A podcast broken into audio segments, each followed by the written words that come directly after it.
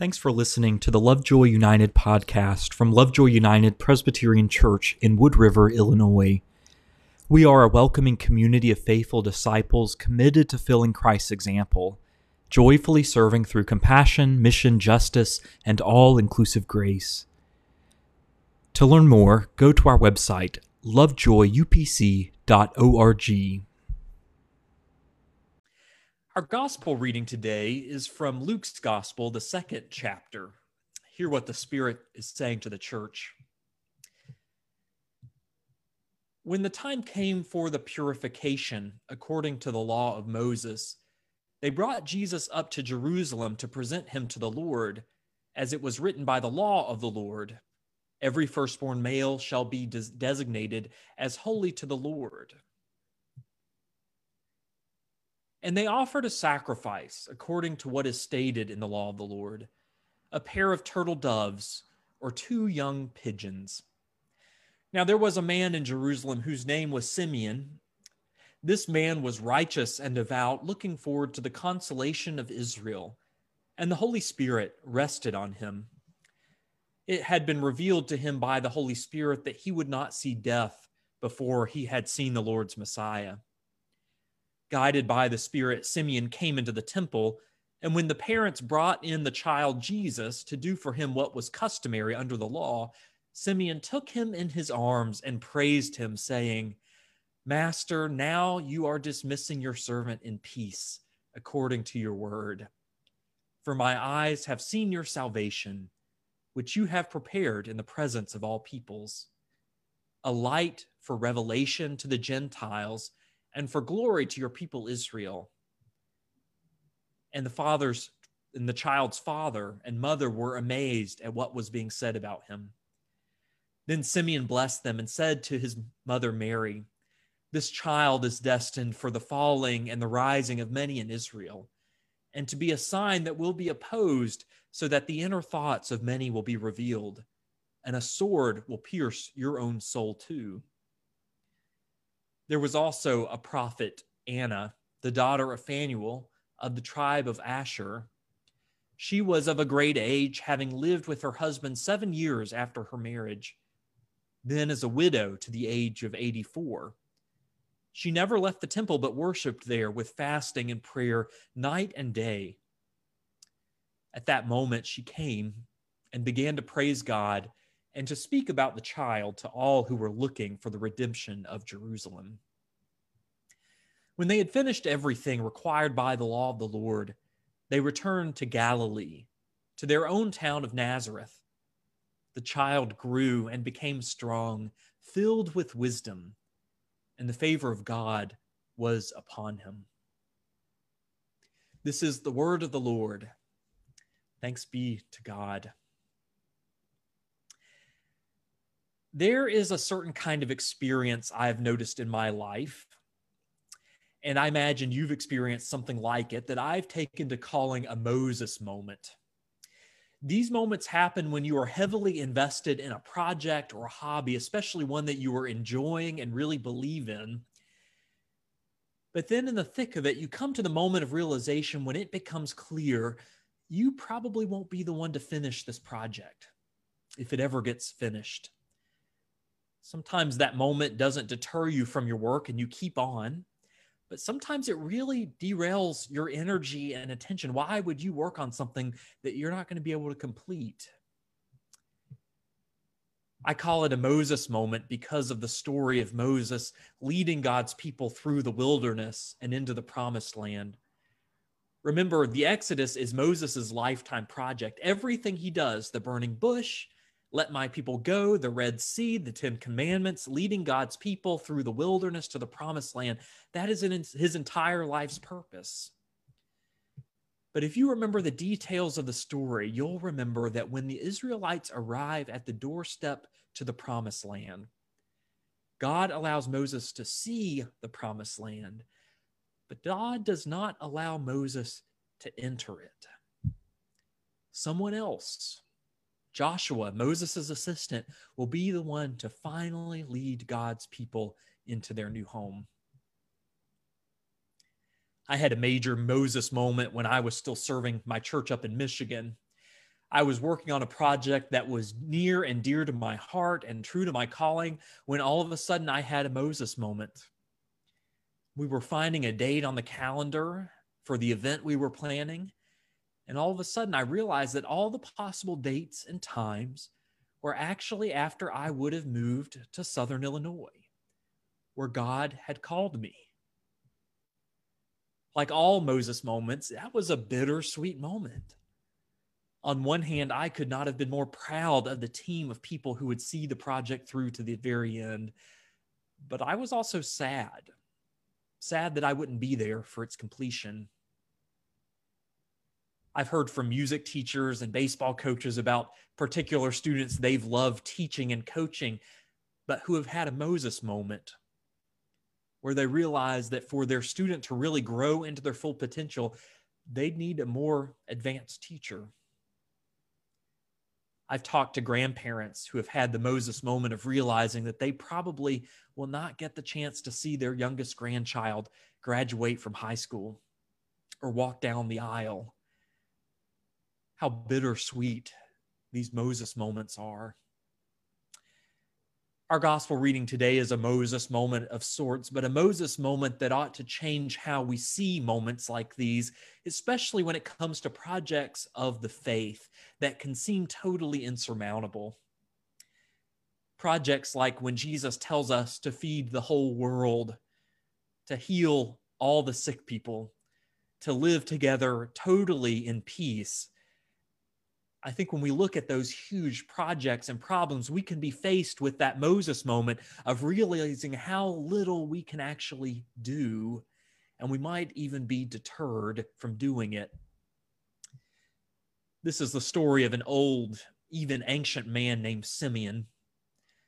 Many years before, Simeon had received a vision from the Holy Spirit, and the Holy Spirit said that Simeon would not die before seeing the Messiah. So Simeon lived well into old age, waiting to see this Messiah and to witness the salvation that he would bring to people who suffered under oppression. True to God's word, the Holy Spirit woke Simeon up one morning and led him to the temple. And we don't know what Simeon was expecting exactly to encounter there, but like a lot of Israel waiting for Messiah, I suspect he was hoping to see some great warrior king swooping in on a chariot to rescue his people from their enemies. But what he actually encountered was a poor little family, Mary and Joseph, who had brought the infant Jesus to be dedicated at the temple. An infant Messiah. It must have been as if Simeon was just starving, holding out his hand for food, and yet receiving a little tomato seed instead. Yes, it will be food eventually, but there will have to be a long time of growing and developing and bearing fruit first. Simon realizes at this point the end of his life is probably near.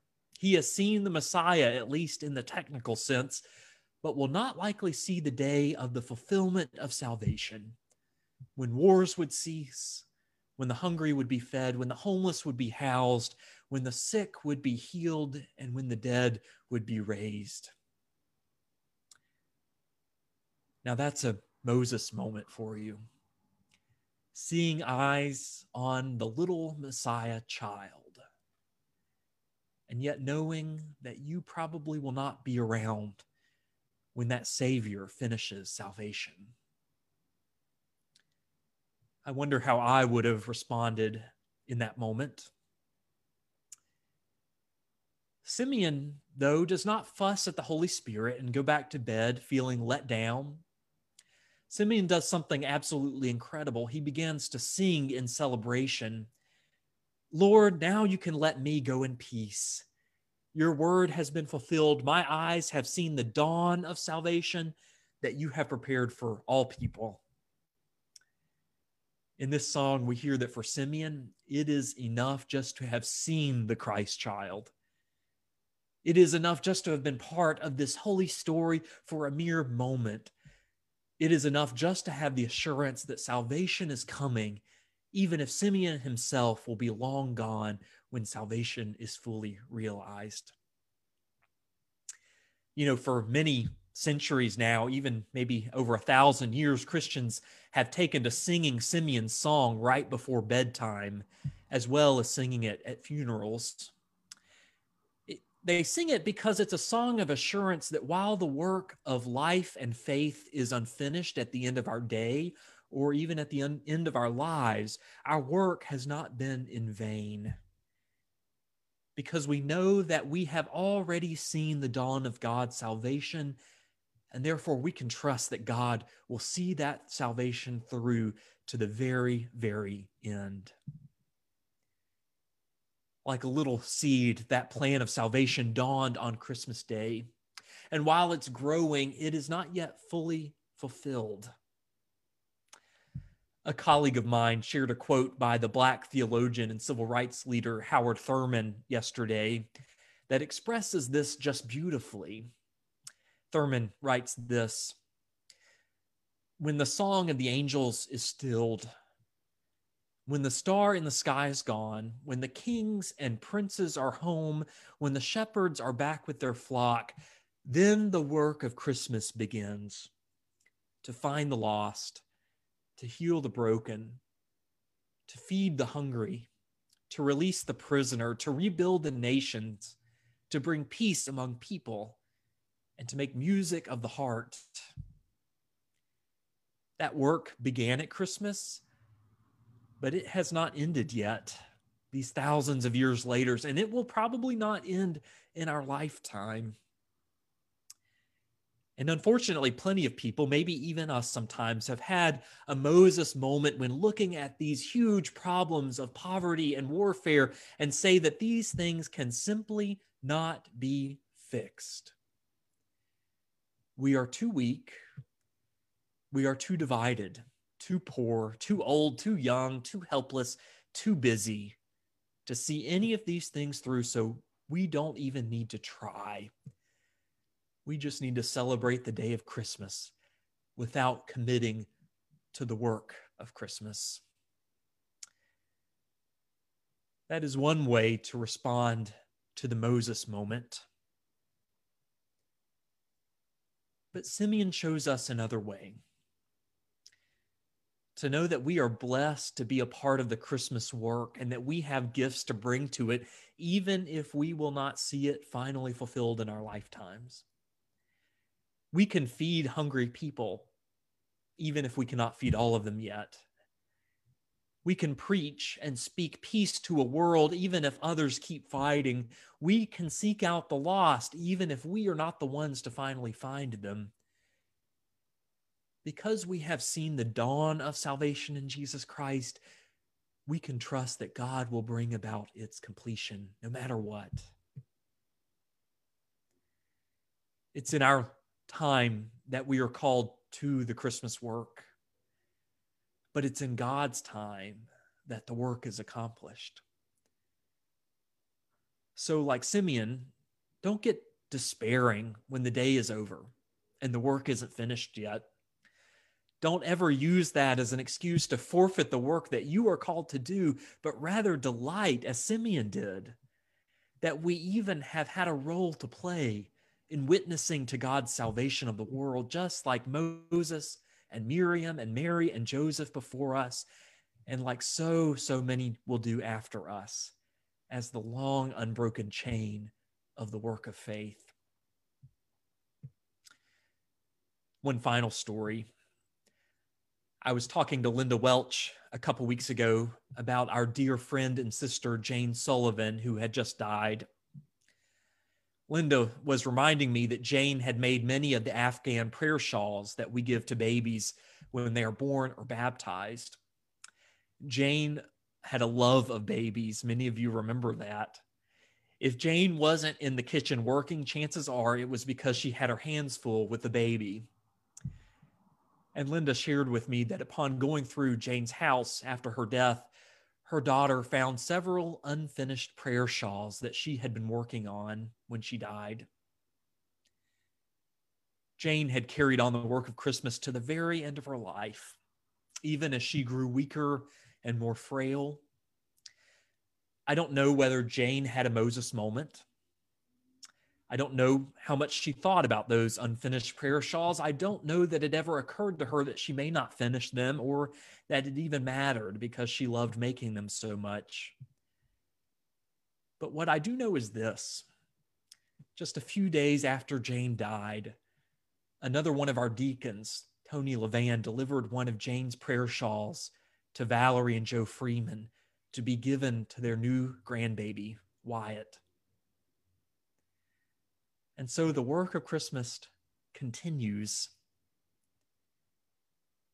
We who have seen the dawn of salvation at Christmas can live lives of faith doing the work of Christmas and trust that at the end of the day or at the end of our days, God's salvation will see, be seen through by God until the whole world will be clothed with the garment of salvation.